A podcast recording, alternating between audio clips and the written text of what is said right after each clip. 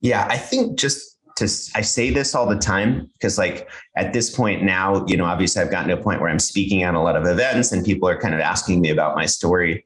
And everybody's obsessed with the idea of passive income. And I love this podcast. I've heard a bunch of your shows. It's great. And I think passive income and strategy is really the key because everyone wants their time back, right? The goal is always how do I work enough to where I have investments that are paying for the lifestyle that I want so that I can choose what I do with my time, whether that's family or travel or friends or work, you know, whatever it is you want to do. And I think the best way to do that is figure out a day job that makes a lot of money. You are listening to the Passive Wealth Principles Podcast. I'm your host, Jake Harris. And when I'm not hosting this podcast, I'm the founder of an award winning real estate investment firm and actively investing into commercial real estate all over the country.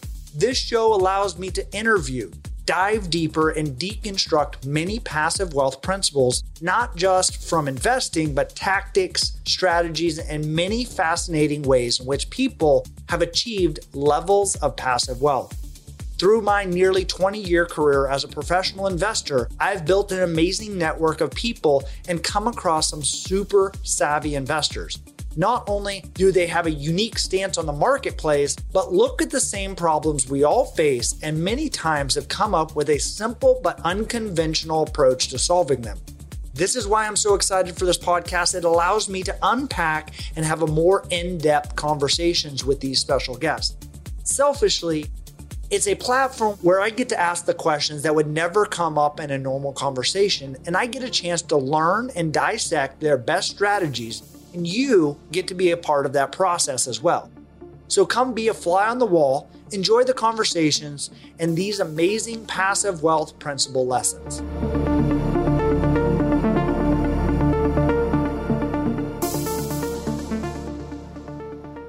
Welcome to the Passive Wealth Principles podcast show. I'm your host, Jake Harris.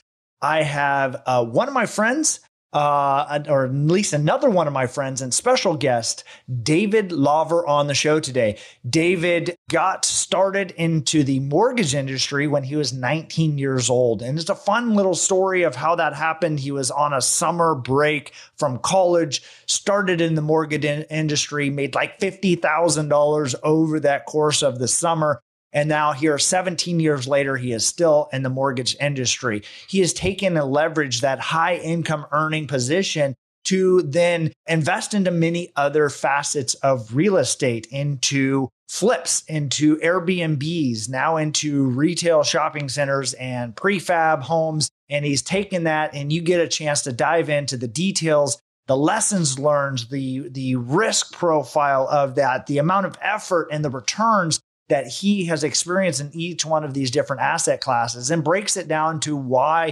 he's interested or not interested in some of those. So, welcome to Passive Wealth Principles podcast and my guest, David Lawver.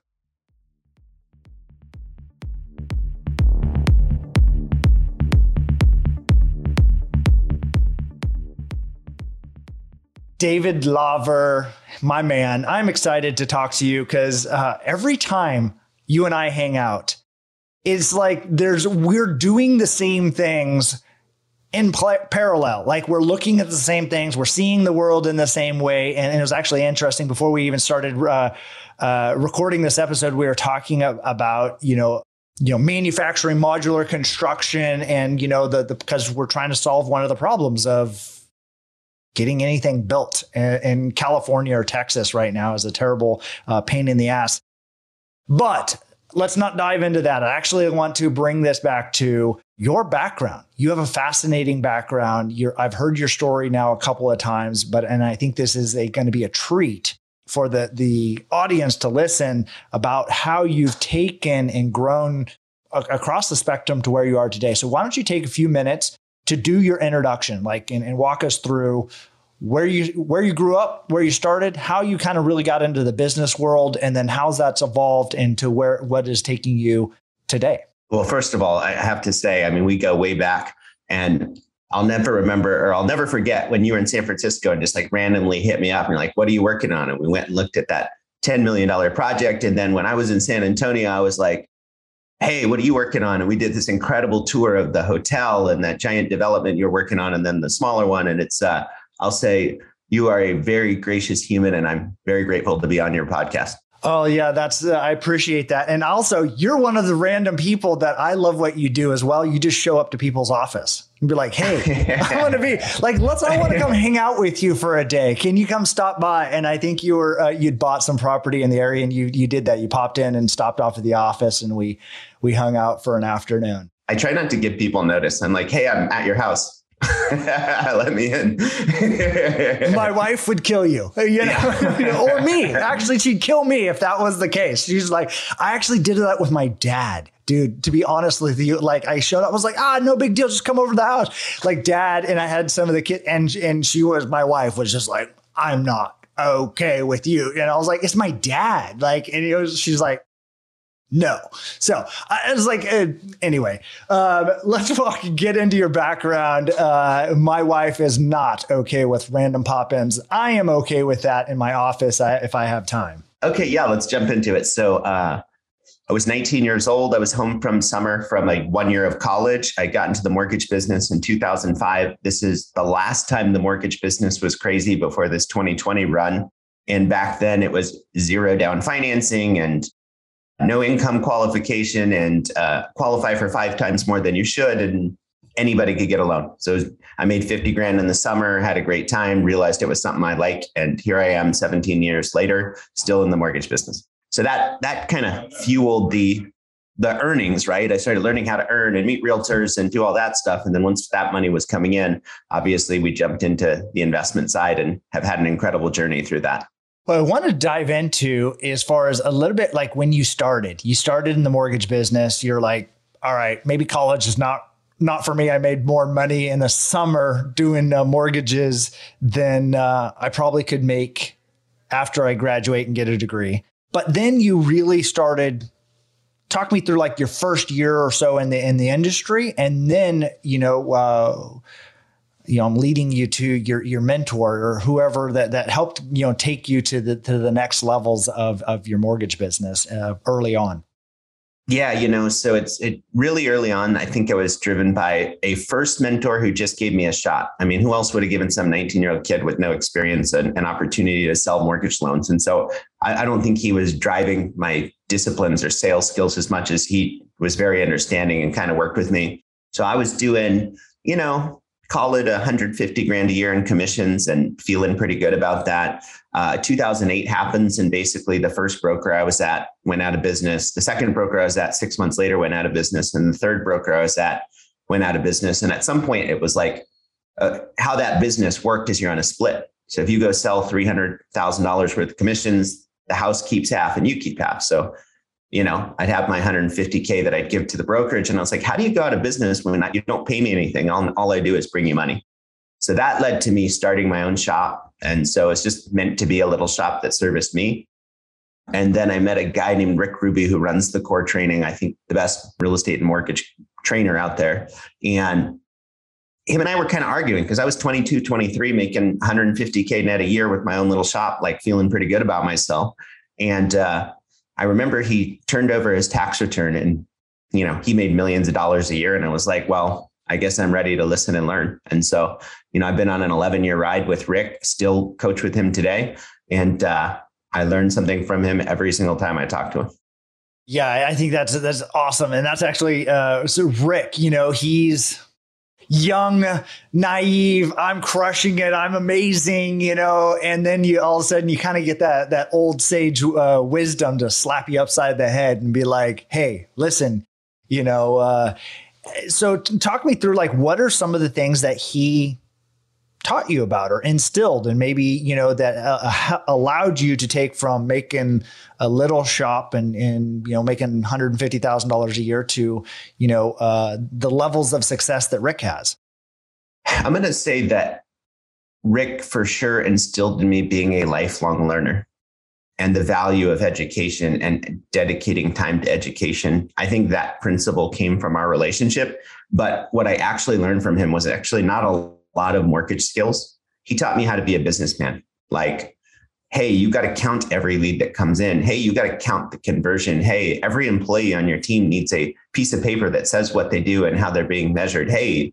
you've got to run this da- daily or weekly meeting. Hey, you've got to like count the numbers and look at your P&L every single month. Like just all the skills that now apply in every other business that I'm involved with. Like uh, Rick, through very tough and aggressive mentorship, taught me those skills. But he, I learned them in the mortgage business, but they all translate to any other business. Yeah, that uh, totally makes sense. Is actually um, so. Do you do any kind of outside like EOS or you know uh, systems that you're doing, or is that just stuff that Rick had taught you that you've now instilled into your initially mortgage business? Now these other KPIs or lead tracking or you know business description or job descriptions or is it your own system or is it someone else's that you've then adapted to what you're doing?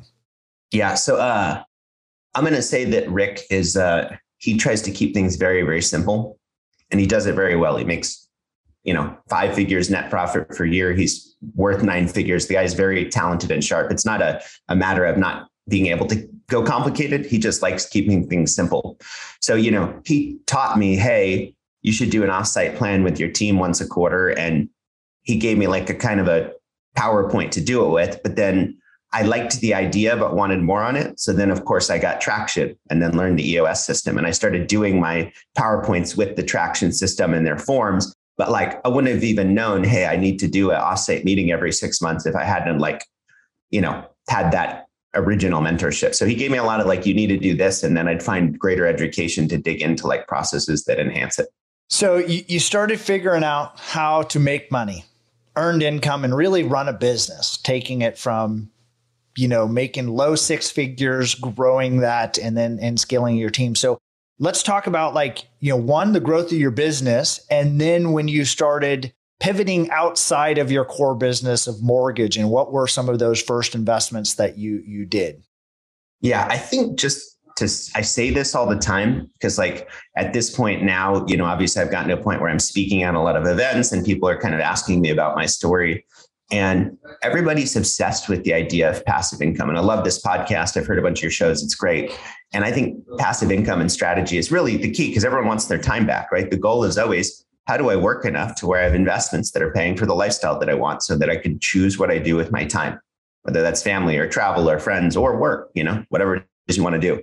And I think the best way to do that is figure out a day job that makes a lot of money.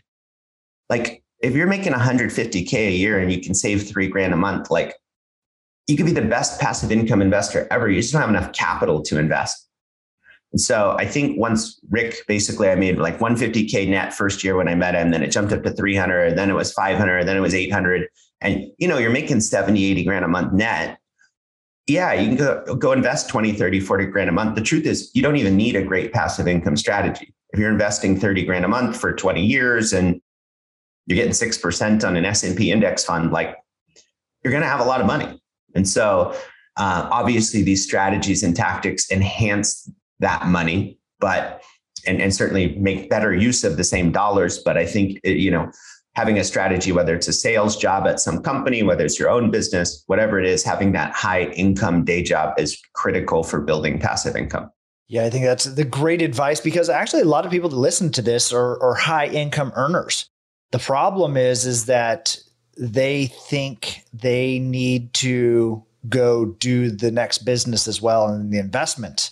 And so they're trading time for money and then going and investing into another job. And obviously, I think what you just said was some very sage advice about investing into stuff that makes you return even if you're just investing into an S&P but you're making those bigger $30,000 uh, investments a month the end of the year, that's a much bigger and times year two, three, four, five, 10, 20, 30 years down the road, you have this, this accumulation that is built and stop trading time for money. But talking about my transition into investing, and again, a lot of this is fueled that I had a high earning day job. But the first thing I did was a flip. One of the so the mortgage business gets its business from referring realtors, and one of those referring realtors brought me an off market deal and was like, Hey, does some one of your buyers, you know, want to buy this? It's a good deal. And I looked at it and I was like, how about we buy it? So we bought it for a million. We put like 20 grand in. We sold it for 1.3 like three months later or two months later. It was very fast. We we really didn't do anything to it. And you know, you make a couple hundred grand. And I'm like, oh, I should flip for passive income. So that was my initial journey into passive income. Um, I don't know if you've, you know, uh, the people on the audience. So, you know, there's a cute, cute thing that you said that flipping houses was going to be a passive income. So you started flipping houses. How passive was that? And then you know, maybe we'll, let's talk through your journey of flipping houses. You know, and I still think you do that today. How is that transition, and how passive has that been on on your side hustle? Yeah, I'll, I'll give you like the kind of investing philosophy, but in the passive.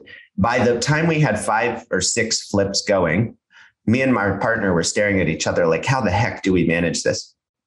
And then it was like, oh, well, we need to hire a construction manager. Oh, so we got to keep books for who, what are we spending on each project? Oh, wait, we need a weekly meeting to go through these things. And oh, I was like, oh, all the infrastructure I have in place on the the loan business, I've got to apply to the flip business. And so I realized I did not create passive income. I created a second business. And so I treated it as such. And so you know, I think philosophically, I think investments kind of have three major things to think about in terms of return, or just what is the investment? You have one, what is the return? Two, what is the risk? And three, how much effort do you have to put in? The flip, for example, is a lot of risk, a lot of return, but a lot of effort. So it's not passive at all. It's a good investment. And, and if done well, it can make a lot of money but it's closer to a job or a business than, say, what I would call a passive investment. So then I basically rolled from flips to Airbnb properties, thinking, okay, well, now I'm going to buy a bunch of buy and holds and not rehab them, just buy them and start Airbnb them. And at one point, I had 14 homes in Nashville and we were Airbnbing them. And it was a great return we're buying a house for 350 we're getting seven grand a month in rents which is gnarly numbers. You can never get that in long-term rents. And it was cash flowing like crazy but same thing. I had to hire a manager. The manager and create weekly cadence to make sure the business was on track. And you know it's again i would call airbnb as a high return not as risky because you have a single family asset that you can always rent out but lots of work. Not as much as a flip but it's not certainly not easy right? Uh, and so, you know, I think just every investment needs to be reviewed with those ideas in mind. So uh, that is a again, I think that the disillusionment of that a lot of people just think that oh, I own real estate and I'll just collect the rent checks and it's, it's pretty passive. And I, I, you know, I think that's a great insight that you created a new business, you know, and so you created a business of flipping a bit of flip business, and then you created an Airbnb business that also has a whole lot of uh, working mechanisms. What, and I know your story, but like what caused you to transition into more of commercial real estate? Well, so then it was, you know, the Airbnbs were a lot, but we were also, again, I had the day job making, you know, five, six, seven, eight hundred grand a year. And so, you know, and then also now the flips were turning over and we're making a lot of money in the flip business. So it was just as the money was coming in, we're like, oh, let's do an Airbnb portfolio. And then it was like, oh, let's do apartments. So we got 120 apartment doors. And and so that kind of started that. And as part of that journey, we randomly got a retail center in Roseville. So kind of an area you know well. And, and we ended up, it had a Golden One credit union and it had some inline tenants we had to fill. So it took a couple years to fill the inline tenants. So it was a lot of work up front. But then what I realized is after I had this thing, I had 15 year leases and I just get my checks every month and no phone calls. You know, I think it was just going across the asset classes and trying everything and realizing like, whoa, I like this retail asset class. Where that, and, and on the risk spectrum, I would call that one good return because it's higher than any apartment. You buy them at seven or eight caps, but not good, not great. It's not Airbnb. You know, it's not flips. It's good. Uh, on effort, it's pretty low effort. You just have to turn a tenant once every 10 year. And risk, it's pretty risky because when you lose a big tenant, it's hard to replace them these days. But, you know, if you pick the right tenants, the right locations, uh, you know, it's, it can be a pretty passive investment. Kind of going through all those asset classes, that led to me saying, Hey, I want to buy some retail. And the key though is I need to find retail that's missing its anchor so that it's kind of a depressed asset and I can buy it for cheap and I need to have that anchor in hand. So that led to making a deal with Crunch Fitness and uh, buying retail centers to put gyms in that I already have a, an existing relationship and actually also an ownership interest in as well. Are you guys enjoying the show so far? Look, two of the most common questions I get asked are where can I find good deals to invest into? And is it possible to invest alongside of our deals as a passive investor? So, my team and I wanted to put together an insider list where you can get first access to investment opportunities, due diligence resources, and best practices for those interested in investing passively into deals like the ones we talk about on the show. Those deals are mostly in the commercial real estate space, but I oftentimes get exclusive access to deals of people like the guest on my show. If those deals pass our criteria, we pass them on to those on the list. To gain access to this insider list, all you have to do is go to www.catchniveswithanas.com and hit the big orange button on the top right of the page. We also host events, dinners, and give away VIP access to events that I'm speaking at or attending. Once again, it's www.catchniveswithanas.com and hit the big orange button on the top right of the page. For those that are serious about passive wealth building, we'll see you on the inside. Now, back to the show. Yeah, I love I love that, and that's actually you you're doing one of those in, in, San Antonio when you're touring around. I think you just put the center in contract, or I don't know if you just closed on it, but it was exa- exactly that what you just said. You're buying something that needs a problem solved, and so you can buy it at a discount, maybe, and probably most of the time less than it would cost to build.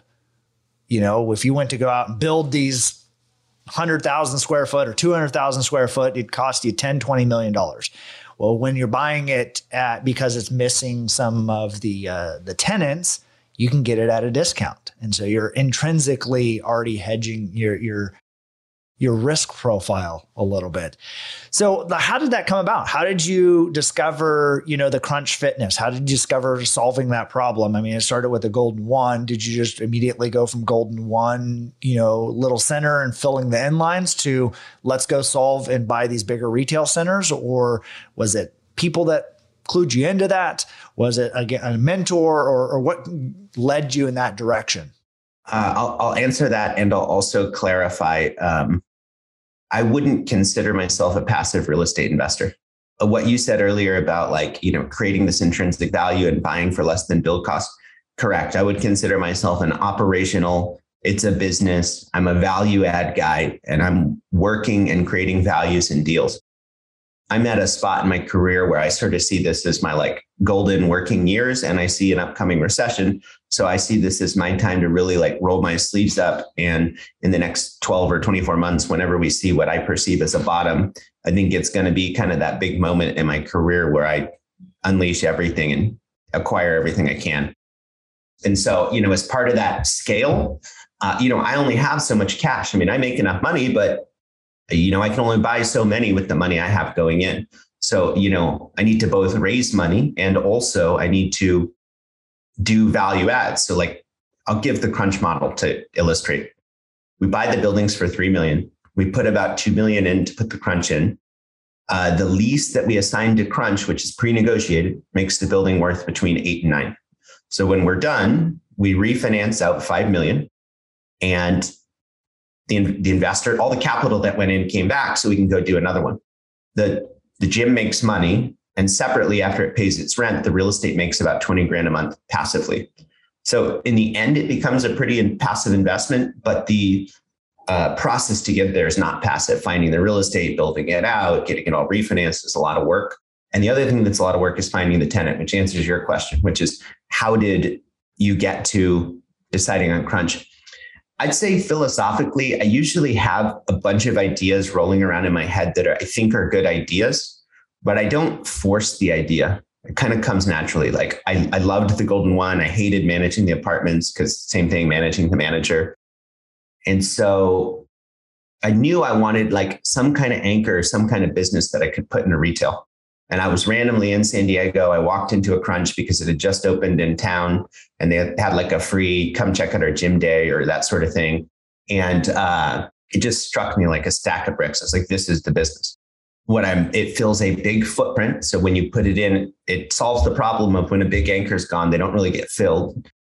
It's Amazon proof. which is big because you know anyone retail store selling stuff that Amazon eventually will kill them. Like you got to worry about that. Whereas a gym, you got to go in person. And even like the technology trying to beat it, like Peloton, what's their stock price right now?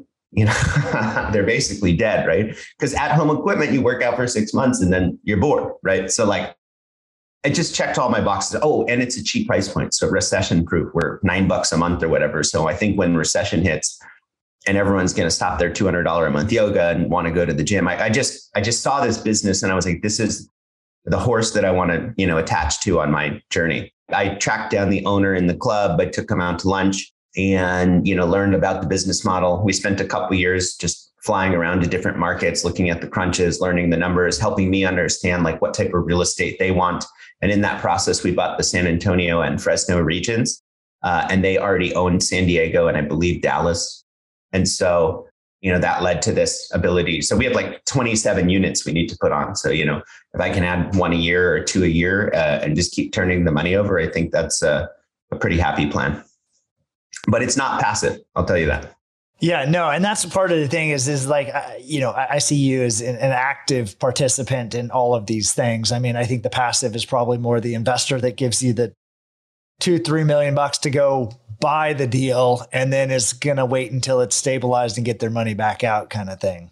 Yeah, I mean, the first investor they put up like 1.7.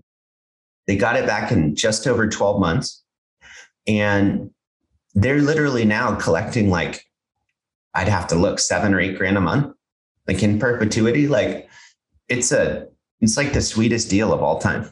So yes, the passive investor in our person is the person putting money into the deal. Yeah, and that's and that's part of the thing is like that's that's the golden ticket right there is go get uh, and and we often structure a lot of our deals uh, similar. And we've actually been moving more and more to that model is like hey, we're going to get you all your money back. The faster we can do that, and then you're still in the deal and you're making cash flow, you've got all your money. You're playing with house money, and now you get a check for it's three grand, seven grand, 10 grand. It depends on the deal size, but that's allows you to start making, you know, building your lifestyle off of that. You know, I, I see this as I agree with you from a market cycle where we're seeing you know, choppy waters. Uh, a storm is a brewing, uh, so to speak, and and there's going to be some maybe some buying opportunities. I feel like you've also we we've had some conversations that you've kind of seen this happening for a little while, and I feel like you've been I wouldn't say passive in or at least for like hoarding more cash or doing things, but I feel like you've been preparing for this for a little while. What is it that you saw? What is it that you're seeing today that is got you excited or concerned or seeing you know a coming recession happening? And what are like is there a key matrix that you're looking at or you know uh, you know just the pulse of of the markets uh, what is it that has you uh, excited for the next 12 to 24 months? There's a lot to unpack there and we only have so much time. Uh, let me focus on economic conditions. I because i'm a real estate man i'm mostly thinking about real estate but I think there's some pretty simple metrics that revolve around affordability.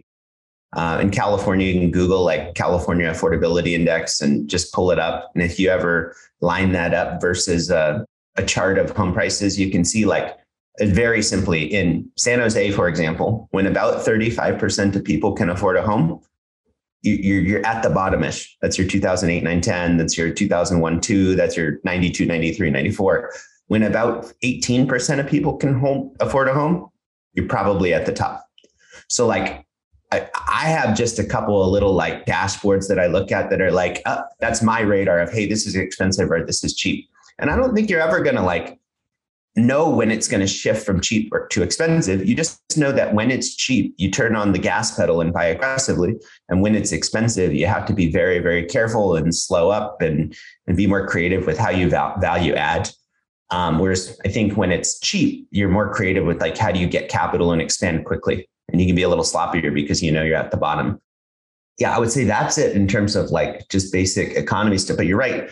I mean, I don't know. I'd, love to hear your thoughts on it. I mean, like, hasn't it felt like since maybe 17, 18, it's been expensive? We've been at the top side of the buy box and that, or, you know, the expensive side of things. And then 2020 hits and we get COVID, and I, I COVID was a head fake, right? Looked like the recession I was all, all waiting for, and then they printed so much money that the asset prices never follow.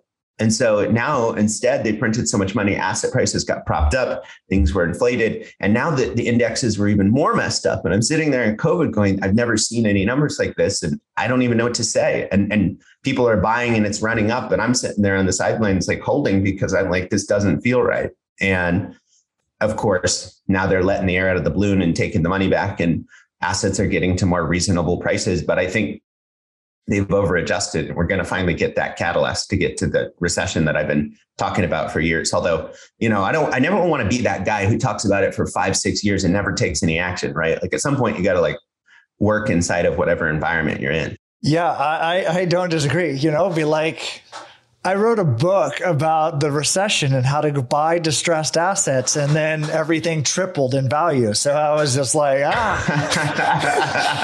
and then people are like, "What are you? You know, uh, Chicken Little?" Um, and I was like, "It was it was supposed to happen, man."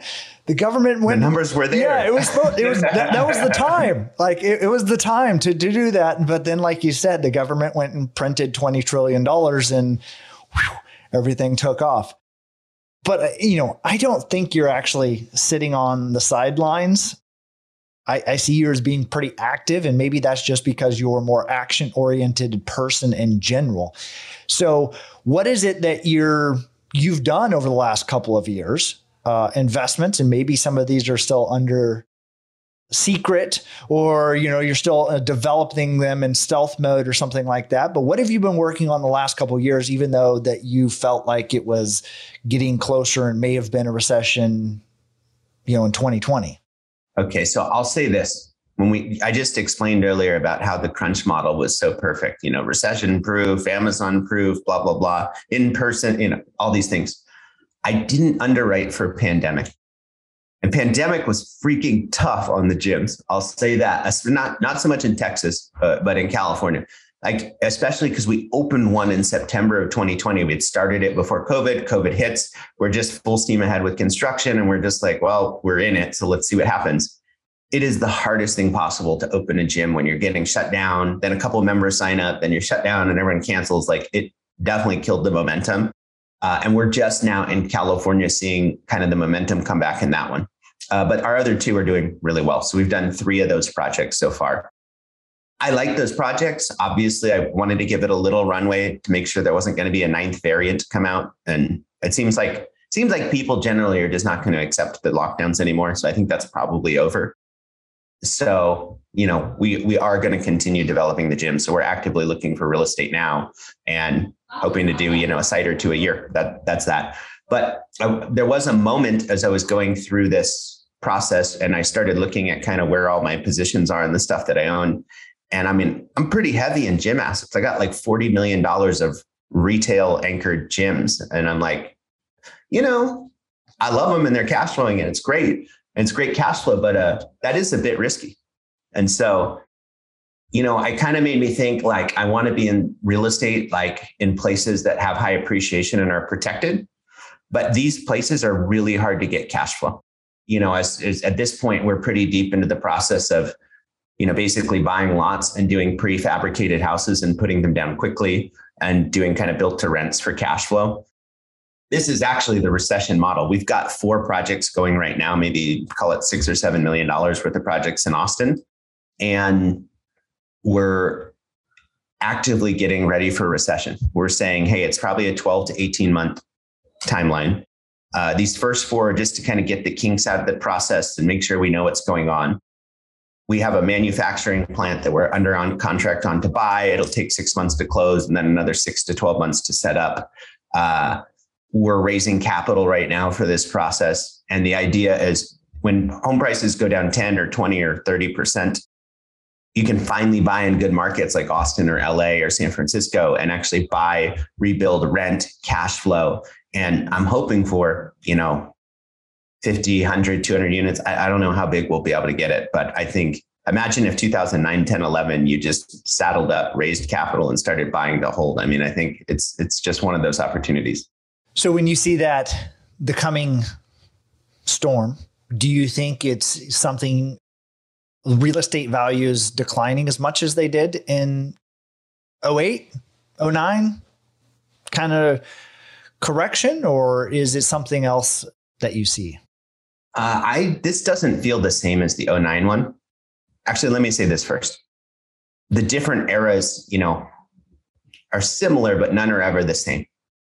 And so this whole quantitative easing thing and the Fed bailing out any problems like wasn't really a thing. Even in the 08 recession, it happened, but it happened very slowly. I mean, we blew out the amount that they put in housing with COVID, like in like three days, like we put in like six times as much. So like, and they spread that out over six years. So like, you know, understanding what the Fed's going to do and how they're going to disrupt the market is is is an impossible task. So like, you can't really predict and say what's going to happen.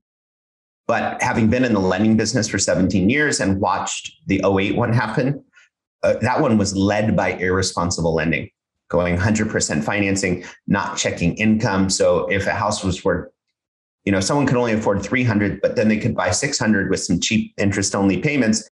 You're really inflating the homes and there's no equity.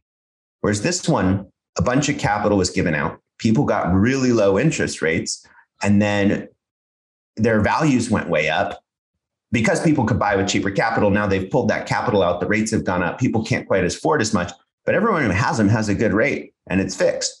And you know, everyone qualified and put a down payment down. People will walk away from a no money down home quickly. But if somebody's put their life savings into something, they're going to fight for it, especially if you got some two point whatever percent rate, like you'll get a second job or drive some Ubers or figure the thing out. And so I don't, I don't think this one goes through housing as much. And I know some people will tell this narrative of there's a housing shortage and inventory and all, all that stuff. And it, that stuff's valid. But you can't take rates from two to six and then not expect housing prices to go, especially once you start seeing the layoffs come through. There's going to be some problems. Like, I don't think it goes down 40 or 50% nationwide. It probably goes down 15 or 20. And certain markets are stronger than others to resist it, you know? Yeah, I, uh, I don't disagree with you as far as that there's, there's still some pain to come. And, and obviously from the printing, the crazy amount of money that they printed uh, and quantitative easing and and like I said, uh, I know we got to make sure that to, to uh, you know wrap this up here. There's a couple of questions uh, I didn't really prep you for. I wanted to ask. Uh, one of them is, what is one thing that you have spent money on that has given you the greatest return on investment for freedom? And I'll give you a couple of examples of that you know, like somebody hired someone to do their laundry, you know, because they were like, man, I hate doing laundry. It, it, you know, my wife and I, you know, don't fold it, don't do those other things. They hired that. Someone else had mentioned they just buy books. Anytime anybody ever mentions a book, they buy it. And if made take them months to get to, but then like every nonfiction book they've ever read, they believe has added, uh, they've made a return on investment on that because it added a little nugget to their head. Other people have mentioned masterminds and other things like that. So is there anything that just allowed you a significant return on investment for your freedom? Both the things you said. I mean, that house cleaner that comes to my house Monday and Friday and does my laundry and drives all my stuff around. I mean, that is like and I put a post up for 16 bucks an hour and people take the job. It's, it's totally money, but uh, I, I, won't repeat it. Uh, I'm going to say off the top of my head, Asana. So having really tight task management systems that all the team members are plugged into, man, it makes it so easy to lead a team, a meeting, make sure nobody forgets anything, not, you know, keeping lists handwritten all over the place that get lost or it, people aren't keeping their notes in one spot. I, I mean, I swear, I, meetings that used to take an hour, 12 minutes, because like sometimes I don't even take it. I just read through everyone's comments. I know exactly what's going on. And it's like maybe send four emails with questions and I'm on to the next thing. That's interesting. Asana is a project management program for people that don't know. You can, uh, we'll, we'll, put a link to that in the show notes. There's uh, several others. I mean, I know that Asana and first Tuesday. I think it's a big one. Monday, Monday.com, Monday, you know, a handful of other things like that. You know, similar Salesforce, I think even does some of that if you're a bigger kind of corporate kind of thing. So that's, that's interesting. That's the first time I've heard that. And uh, I, I, don't actually disagree. And, and I'll awesome. say it's not um, like, doesn't need to be a business tool. Like I have a personal project of Asana stuff that like is get the laundry, do this, do that. Like everything's just kind of in there. And like, I share it with my personal assistant, who basically is my mom. Uh, but like, uh, I mean, I, I, have friends that like use it inside of their family and just like keep it organized. It's it's kind of crazy, but it's it's an affordable tool. It's good. Yeah, that's that's that's awesome. And it's, it's funny you mentioned that because I was like I was, I talking that for about an assistant role that I'm hiring for, and there is like even some of the job description is almost like make sure Jake is doing this. And I was like, so I, I, don't register my car. Like, I don't know how to do that. I looked the other day and I, like the license plate, the sticker on the thing was expired. And I was like, why'd that happen? Well, cause I, my assistant got moved, promoted. I don't have somebody doing it. And it was just like, the sticker there got paid for, but it's I just haven't even put it on. So it's just like stupid stuff like that that I don't do that I, and know maybe some people are like, oh my gosh, he doesn't even do those things. You know, he doesn't do. I was like, yeah, I, I don't do those things. I, I focus on other people things. Remember normally. Um, wanted to, to put sticky notes up like for your interest. I, I, don't know. I just don't get it. uh, and like you, I have probably like fifty different things that are going on in my head from projects, things that I want to build, things that are actively going, things that I'm looking at. You know, I think there's a lot of businesses that I haven't started that are I'm thinking about or you know uh, you know processing. So yeah, I oftentimes will forget some of those things, or, or you know, honestly, not I don't forget because it's not even doesn't even enter into my like realm of the world. Like my my to do list of things that I need to do are seven thousand items long and so I was like, I can only do like one or two important things a day. And that's about all I can do. And that's pretty good. Yeah, that's a good day. You know, some days it's none. So I want to go back to, you know, as we're wrapping this thing up, is um, books or podcasts that you have, you know, found a tremendous value in.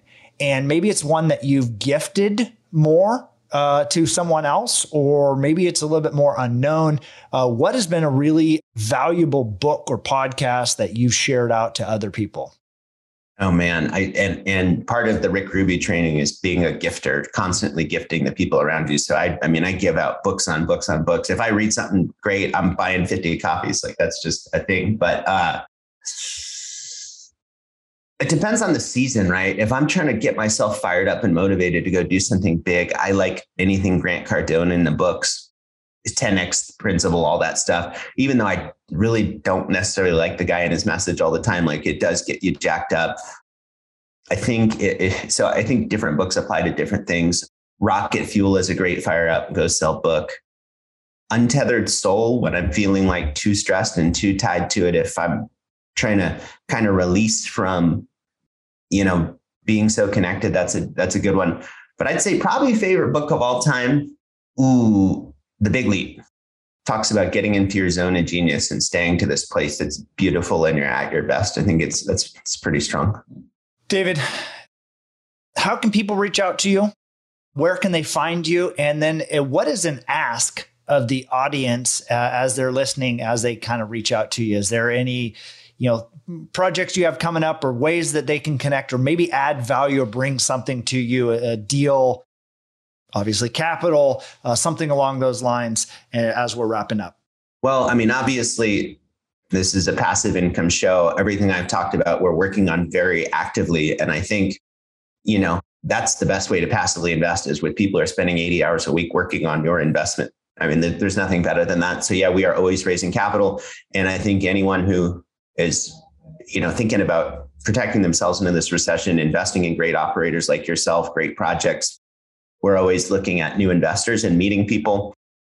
Like jake mentioned earlier i love meeting with people. Like if i'm in your town i'll stop by. Or if you're ever in austin look me up. Uh, happy to spend a day with somebody uh, and hang out. The best way to reach me is on my instagram and I believe I have a lot of followers and I do get a bunch of messages, but I personally read all of them and respond and quickly. Uh, it's at Mr. Lawver, M R L A W V E R.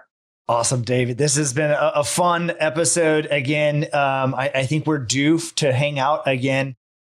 I'm actually just finishing up an apartment complex in Austin. So I plan on being out there relatively soon. I think we're starting to get flooring in and some other things like that. So maybe we'll we'll make a day of it and we'll eat some uh, some tacos or something like that in Austin soon. Uh, sounds like a winner. Let's be in touch. I really appreciate you having me on the show and uh, super stoked at seeing what you're doing and that help the hotel projects moving along, man. I'm, I'm so happy for you.